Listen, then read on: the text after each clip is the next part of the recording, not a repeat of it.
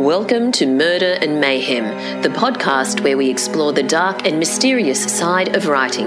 It's a world filled with more evil and crime than you can shake a sharpened stick at, where people save the world from certain destruction, where spies, terrorists, and thugs abound, and where the killer could be someone in your very own home. It's also a world often filled with flawed heroes and likable villains. But above all, it's a place where we explore the authors who tell these very stories, what makes them tick, and how their words manage to take us to some of the darkest corners of our imaginations. Hello, everyone. My name's Valerie Khoo, and I'm host of the Murder and Mayhem pop up podcast. This episode is brought to you by the popular online course, Anatomy of a Crime How to Write About Murder. Over eight spine chilling modules, you'll delve into each step of the murder process, including the psychological, forensic, and legal aspects of homicide from premeditation right through to prison life. Brought to you by one of the world's leading centres for writing courses, the Australian Writers Centre. Using both real and fictional cases, you'll discover the many faces of killers, the police who pursue them, and the victims who get caught in the killer's trap, all designed to enhance your crime and thriller writing and help you bring writing about death to life.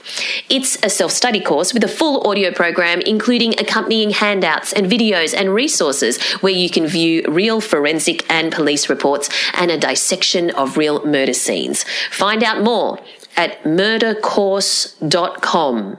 That's murdercourse.com. This is the Murder and Mayhem podcast, and it's Valerie Khoo here. Thanks for joining into this installment where we delve into the minds and get an insight into the authors who create all of these amazing crime and thriller books. Now, if you're interested in the crime and thriller genre and also writing in the crime and thriller genre, then make sure you get the accompanying ebook to this podcast series where we curate all of the key takeaways and insights from the authors that we feature in this pop up series. And you can find that ebook, which is called A Month of Murder and Mayhem, at murdercourse.com. Today we're talking to a writer called Zane Lovitt. Now, Zane is a documentary filmmaker turned crime writer, and his debut novel, The Midnight Promise, won the prestigious Ned Kelly Award for Best First Fiction. And this led Zane to being named one of the best young novelists in 2013 by the Sydney Morning Herald. Since then, he's released Black Teeth in 2016. But we interviewed him shortly after he released The Midnight Promised. And this interview originally appeared in our other podcast called So You Want to Be a Writer, which is a podcast that features authors and people in the publishing industry from all over the world in all lots all walks of life and all different genres. But what we've done here in this podcast series, Murder and Mayhem, is curate the world's best crime and thriller authors so you have them all in one spot. This interview is being conducted by Danielle Williams and I hope you enjoy it. Uh, thank you for joining us, Zane. Oh, you're very welcome. Um, first of all, can you just tell us a bit about your book, The Midnight Promise? Sure. Um, well, it's it's called The Midnight Promise. Uh, it's, a, it's a collection of ten stories narrated by the central character, John Dorn. Um, he's a private investigator working in Melbourne, in contemporary Melbourne. Um, and while each of the stories is um, is meant, it's written, it's meant, they're meant to be discrete, self-contained stories, and they are. I don't mind calling them sort of hard hard boiled crime stories as much as one hates to just reach for labels. I think it's fair to, fair to, fair to call them that. Um, but what's going on, as much as they are sort of self-contained stories, what's what's going on in the background of each story is John's personal journey, where he's having to come to terms not only with all the miserable stuff he gets exposed to in his day-to-day job, but also with his own sort of self-destructive methods of dealing with all that miserable stuff. You know, he uses his he uses his humor as a crutch and he uses his drinking as a crutch. But the thing about a crutch, of course, is that it's by definition, by definition, not a, not a permanent solution. Um, and that dictates the direction he's going in, and it's what comes to a head for him at the end of the book. Yep. So it's it's quite a unique way to tell the story of one character, essentially through 10 short stories. What came first for you, John or those stories? Uh, it definitely would have been John. Um, I sort of, I think I decided like about 10 years ago that I was going to write a crime book and I was immediately confronted by the, by the issue that I did not know how to write a crime book. So I had to, um, play with it. And like what I, what I, the method I sort of resolved to do was to, uh, alternate my time between developing a full length story. And that's really what I thought I was starting out by doing. Um, like a, like a regular novel. Um, and also spending time writing short stories, what were going to be very, very short stories, like, you know, a couple of pages each, just as exercises to sort of get my head around the character and get my head around the voice. Um, and that's sort of what I started out doing. Um, and what basically started to happen was something which was very new to me, which is that I really started to like what I was doing. I was, I really started to like what I was writing. You know, I'm sure, I'm sure there are writers listening to this who, um, uh, who know what it's like to be, uh, more or less overwhelmed by self-loathing in response to the quality of work you produce. Um, it's, you know, my 20s are certainly no exception um, in all of the artistic pursuits that I was involved in. Uh, I mean, there was stuff that had merit, but nothing that I thought was actually, you know, good, like ask people to pay to see it good. Um, so when I began to enjoy reading back on what I'd written and what I found myself, when, when I found myself excited to get back to the stories, when I was rushing back to the desk to, to, to write more, I was, um, I was certainly surprised. Um, and as those stories sort of grew longer, as I sort of unpacked them, um, the full-length novel, which I thought I'd been writing, wasn't really exciting me. It wasn't the reason why I was rushing back to the desk. So um, I worked on that less and less until eventually I realised that these shorter stories were going to be what the book was. Um, but it was only then, I mean, in answer to your question, it was only then when I sort of stepped back, and I really did have like seven or eight of these stories done when I realised that that was going to be a, the book um, it was only then that I was able to step back and see what John's, what was happening for him, um, and, and, and the direction he was moving in. Um, so it certainly began with the character. You know, I was very interested in writing a hard boiled, is that word again, um, private investigator style story. Um, the, the, sto- the, the stories themselves really just began as exercises. Right. So I guess it probably happened quite organically then. Uh, once you had decided on this series of short stories, how did you plan the book so that there was that common link throughout, so that you could tie it all together as one book? Um, well, like you say, I mean, it really was a very organic thing. Um, there was no planning. there was no planning happening, um, which was good because the stories, like the, the stories themselves, are meticulously planned. I don't really put pen to paper until I know a huge amount of what's going to happen. Um, and I know great, you know, entire dialogue interactions and, and certainly how, you know, how the story's going to resolve. So that part was, that part is, is very carefully planned. Um, I know there are a lot, of, writers out there who don't really appreciate the idea of planning or, or, or sketching an outline or whatever term you want to use. But it's certainly what I was doing for the short stories. Um, and ironically enough, there, there, was nothing like that going on for the for the, for the bigger picture, um, which makes that bigger picture to me sort of quite exciting. It's the thing that it's the thing that I find most exciting about the book because everything else has been so carefully thought through. The sort of what you might call the foreground stories have been so carefully thought through, but the, what's happening in the background was just sort of um, John's own John's own thing. Right. Yep.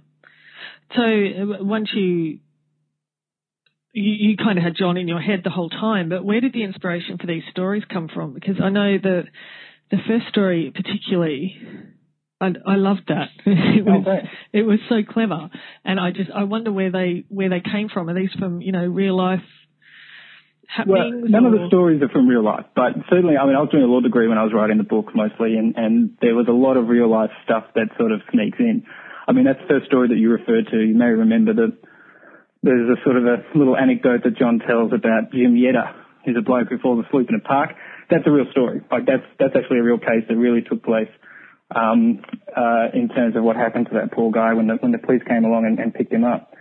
Um, there's some realish kind of stuff that happens in the background like that um, throughout the book, but the stories themselves are like that's just that's just my imagination to a large extent, and it's me trying to reach for, I suppose, similar kind of stuff to what Sherlock Holmes traditional stories were, you know, the short stories or um, Continental Op stories by Dashiell Hammett. Um, perfectly self-contained little private detective stories, basically. That's what I was reaching for. Yeah. So um, before you were writing, you were a documentary filmmaker. Mm. Is that right? Mm-hmm. Um, so uh, what inspired you to move from that to writing? um, the writing's always been the thing that I wanted to do. Like I can say that without doubt, um, as far back as I can remember. But for about ten years, I thought that the means by which I would deliver the stories that I created to an audience would be via cinema. And as much as I did do a lot of work in non-fiction film, I was also really interested in the fictional stuff as well.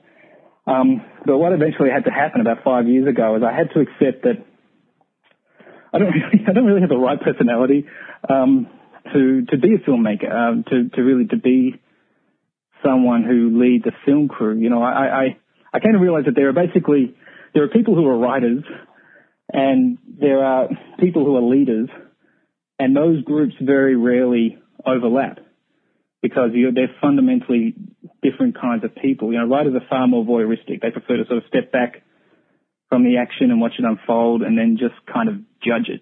Um, often they only want to be sort of as much involved in any given scenario or system as will provide them with some kind of insight into that scenario or system, but they don't really want any responsibility. Leaders, on the other hand, have to focus not on what's happening around them um, in order to analyze it the way a writer would. They they sort of focus on themselves. They they want responsibility as a way of focusing attention on themselves. Um, leaders are people who really do consider themselves to be at the at the center of their universe. And as much as that's kind of, that sounds pretty narcissistic, um, it's absolutely necessary if they want to be confident enough to inspire people to follow them, you know, and that's what a film director absolutely has to be. Um, that's how you get a film crew to work for you for, um, uh, you know, 24 hour stints and for 10 years at a time. And, and it's how, it's how actors are made to feel safe enough to open up their veins, which is basically what they have to do. Um, there are, very few directors, I think it's fair to say, um, and even this is, includes sort of the, the, the, the great auteurs. There are very few directors who were also writers, you know, who sort of started out with just a blank page and wrote their own screenplays. Many of them were part of a writing team or, um, you know, adapted their material from a play or from a book, but they hardly ever really started from scratch and wrote and directed their own stuff. Um, there are exceptions to that, but the reason for that is because they're not just different skill sets; they're just different person. They really do require totally different personalities, in my in my opinion. Um, and when I sort of came to the to terms with the fact that my personality was that of the writer, um, I was suddenly free to focus on that. And now, with my first book coming out, I'm very happy that that's what I did. Yes, yeah. So, was there anything in in filmmaking that has helped your writing? Anything about that creative process that's similar or helpful in any way?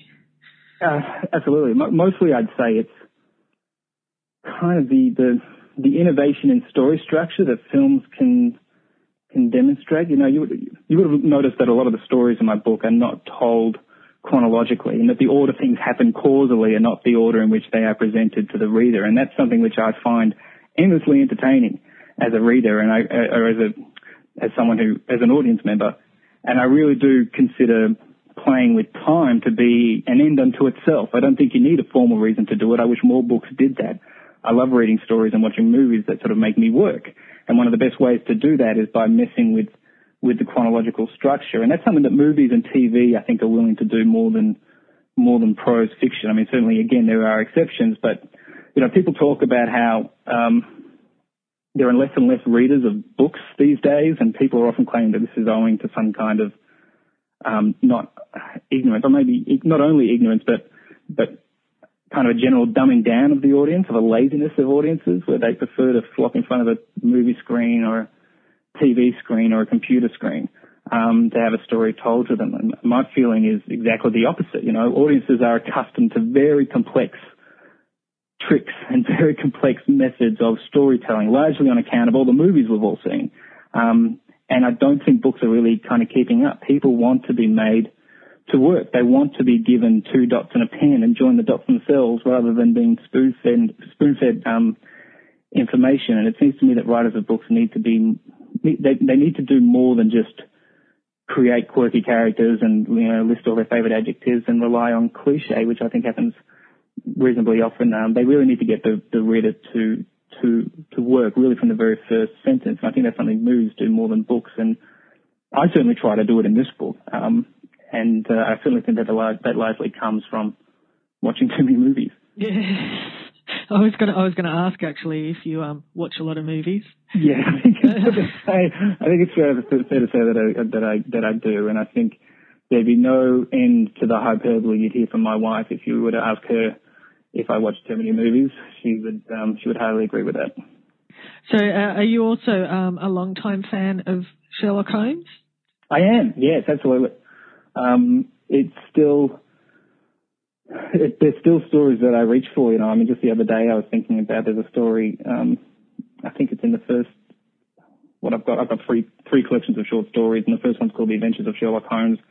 I think it's in there. It's called The Red-Headed League, and I was thinking about the other day, thinking that could be the closest thing I can think of to a perfect story. You know, I mean, there, there are plenty of there are plenty of other candidates, but that one is just a, a, a beautifully put together, very simple but wonderfully elegant um, uh, unfolding of, of, of a classic Sherlock Holmes setup, which is that there's a paradox that he gets presented with, and it turns out that the bad guys were kind of brilliant in what they were trying to do, but they just didn't count on coming against some, up against someone even more brilliant, and he sort of resolves it at the end. And it's something that I still find myself reaching for. Um, and it's one of the reasons why I think I was interested in writing short stories was I like I, I, li- I like to sit up in bed at night and read a short story before I go to sleep. You know, the potential to get a beginning and, and a middle and an end um, all in one sitting is still very attractive. And, and there's not much more. I don't think there's there are too many more satisfying reads in Sherlock Holmes' story because of that classic Sherlock Holmes structure of of paradox, development, resolution. You know, I still find that very attractive. Yeah. And you know, and it's tough to to do that successfully and with fewer words. Um, do you do you find it hard? Have you ever found it hard to get the story that's in your head into the shorter form? Yeah, yeah. Well, I mean, yes, and those stories are in the book. I mean, some of the stories are like fifteen thousand words long. There was there were others which which turned into twenty thousand words, and they just had to they had to go. um, and maybe the reason one of the reasons they they had to go is because they didn't quite cut it. But also, you know, when you're writing a book that you eventually realize, okay, this is going to be this is going to be a collection of short stories, even if we want to call it a novel, which I dare say I do. Um, it is going to be a collection of stories, and you can't just chuck in a bunch of novellas or, or, or, or you know, very very long short stories. Um, so yeah, some of them got out of hand in, ter- in terms of word length, um, but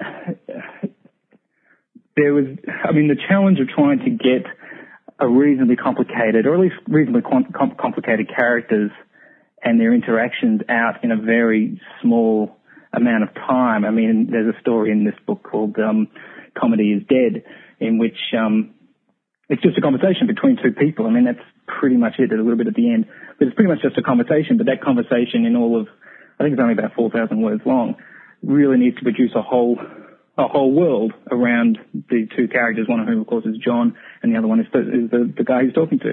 Um, but the challenge that that is is sort of the reason why I want to do it. It's the it's finding a way to just glimpse something, in this case, an interaction between two people, and infer from that glimpse, um, you know, the world in which they, they live and all of their backstory and, and, and, and the reason why there's so much tension in what they're, what they're dealing with in that moment.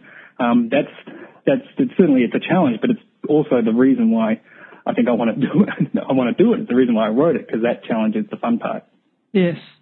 So are you working on anything at the moment? I certainly am. Um, long long form or short? Yeah, I think I think I think that's I think it's time to try and write something that's more than more than a few thousand words long. Um, it's definitely going to be crime fiction, um, but that's the only kind. I think I'm pretty sure that's the only kind of stuff I'm ever going to to want to write. But more than that, I can't really go into not because um, I'm being too precious about it, but just I don't really, I honestly don't know. It's um, it's all sort of stuff that's sort of swirling around in my head at the moment. But I'm definitely trying to, um, I'm definitely going to be trying to write something that you you're more inclined to call a novel. Yes. Okay. So, I mean, at the moment you're you've still got it swirling around in your head. Mm-hmm. Once you get to the writing stage, do you have some sort of routine you stick to when you're writing? Um, I do. It's sort of all in flux at the moment because I'm I'm working full time. Um, but I wrote most of um, I wrote most of the Midnight Promise while I was studying, and I could generally kind of dictate my own hours in that sense. But, um, but it's always the first thing that I do when I wake up. I can certainly say that without ex- and and and pretty much without exception, it's been the very first thing that I've done every single day for about six years now. Um, I also sort of try to squeeze in a second session later in the day if I can. Um, but look, the most fundamental part of my routine would have to be caffeine. it's it's a very very close friend, um, and I would marry coffee uh, if it were legal. Um, it's it's sort of I mean it, you know it wakes me up, and, and writing earlier in the morning is, is is a wonderful time to do it because you you don't have that added guilt of having to be at work or running an errand or calling somebody on the phone. And usually our neighbourhood's quiet enough for me to get something done. Yeah the coffee shops open nice and early as well. Well, that's right. Look, a lot of this book was written in coffee shops. I, oh, there you go. I, have moved on from that. That's not that's not the routine that I adopt anymore. But certainly there was a time when um, uh, three or four places, I suppose, right throughout the northern suburbs would be would see me walking in the door um, first thing in the morning and sitting down with my laptop. But I can't. Yeah, I don't. I don't do that anymore just because I get too distracted when I'm sitting in a cafe. Yeah, of course. Uh, just one final question for you. Uh, do you have any advice for new writers? Yeah, um, it's, it's, it's I, I, find it a really interesting question actually. Um, I remember seeing um, Paul. Uh, I didn't see it. I read about Paul Auster. I think he was interviewed for something or other. Um, and Paul Auster was asked exactly that same question. What's your advice for new writers? And his response was, "Don't do it." get a real job. if you commit, if you if you commit to a life of, of, of, of writing fiction, then you're committing to a life of frustration, poverty, and loneliness. Um, and, and, and those are three, I think, reasonably appropriate words for it. You know, in, in a sense, there's, it's a, it's a very lonely pursuit as opposed to other art forms. There's not a lot of money for it, even if you are reasonably successful. And, um, and of course, there's a lot of frustration and rejection that comes along with it. I'm not at the point of, of suggesting that that, that, that is good advice. Uh, to new writers. Thankfully, it's too early for me to, to reach that level, level of cynicism. But I find it kind of mind blowing um, that someone like Paul Auster, who's you know he, he's extremely successful. You know, yeah. Underworld is dedicated to him. He's like the definitive New York intellectual. Exactly. And here he is, sort of miserably saying, "Yes, I made a mistake. If I could do it all over again, I wouldn't." It's kind of it's kind of disturbing. Yeah, it's always um, easy to say that from that that well, that's true. Yeah, it's like when you've made it, you can't sit there and say, "Yeah, I, I don't know how I feel about this anymore." Um, but look, I mean, the only thing that I'd say, the, the, the best lesson that I think I could impart is simply to play the long game. Um, I, I, it took me five years to write this book, and that was five years of never once thinking, okay, now it's ready to send to a publisher, or I'll send the publisher this draft and see what they think. I really did work on it every day, five years without showing to anybody really until eventually um, my girlfriend, now my wife, um, uh, needled me into showing her some some of the stuff that I was writing. Um, but that that resolve to get it as good as I could get it before actually presenting it to the world, um, I think was the reason why I got published. If I'd sent it to text, you know, two years ago or three years ago, um, I may have had a decent enough draft, but I'm not sure if a decent enough draft is really good enough these days. You know, publishers being sent as many manuscripts as they generally are. So I think the, the advice I give is not just the obvious stuff, you know, like learn to deal with rejection because that's what's that's what's coming down the pike. I think sort of learn to be patient and get the thing to as good a level as you can because um, if you don't and you get a knockback, you may find yourself never completing it. You may find yourself never redrafting it because you sort of you lose your confidence. Mm. Yeah. So that's about as much as I can offer, I think. Yeah, no, well, it's very good advice. Um, thank you for taking the time to talk to me today. You're very, very welcome. Good luck with the book. I'm thoroughly enjoying it, and I'm, I'm sure um, it will do very well. Wonderful. Thank you so much. I hope you enjoyed listening to Zane Lovitt. I love how he talks about the fact that really this book essentially began as a series of exercises, and he was just writing kind of separate short stories about this character, about his protagonist, but eventually he realized it was going to become a book. And I encourage you to do that if you are starting out and if a book seems, if an entire book, you know, if 80,000 words or whatever seems a little bit daunting and a bit intimidating, maybe you don't think of it as a giant book. Just start writing scenes and then start writing stories and turn them into short stories and see how you go that way because you can work your way up to a book in the same way that Zane did. In fact, he says that he, he felt like that they were just a series of exercises. Start with writing exercises. You don't have to start with the giant, massive goal at the very beginning. You can start with something small, and I encourage you to do that. Anyway, I hope you enjoyed listening to Zane Lovitt. The Murder and Mayhem podcast is brought to you by the Australian Writers Centre, one of the world's leading centres for writing courses. With online and classroom writing courses in all genres of writing, including crime writing, students enrol from all over the world. You'll find a course to suit your needs right here at writerscentre.com.au.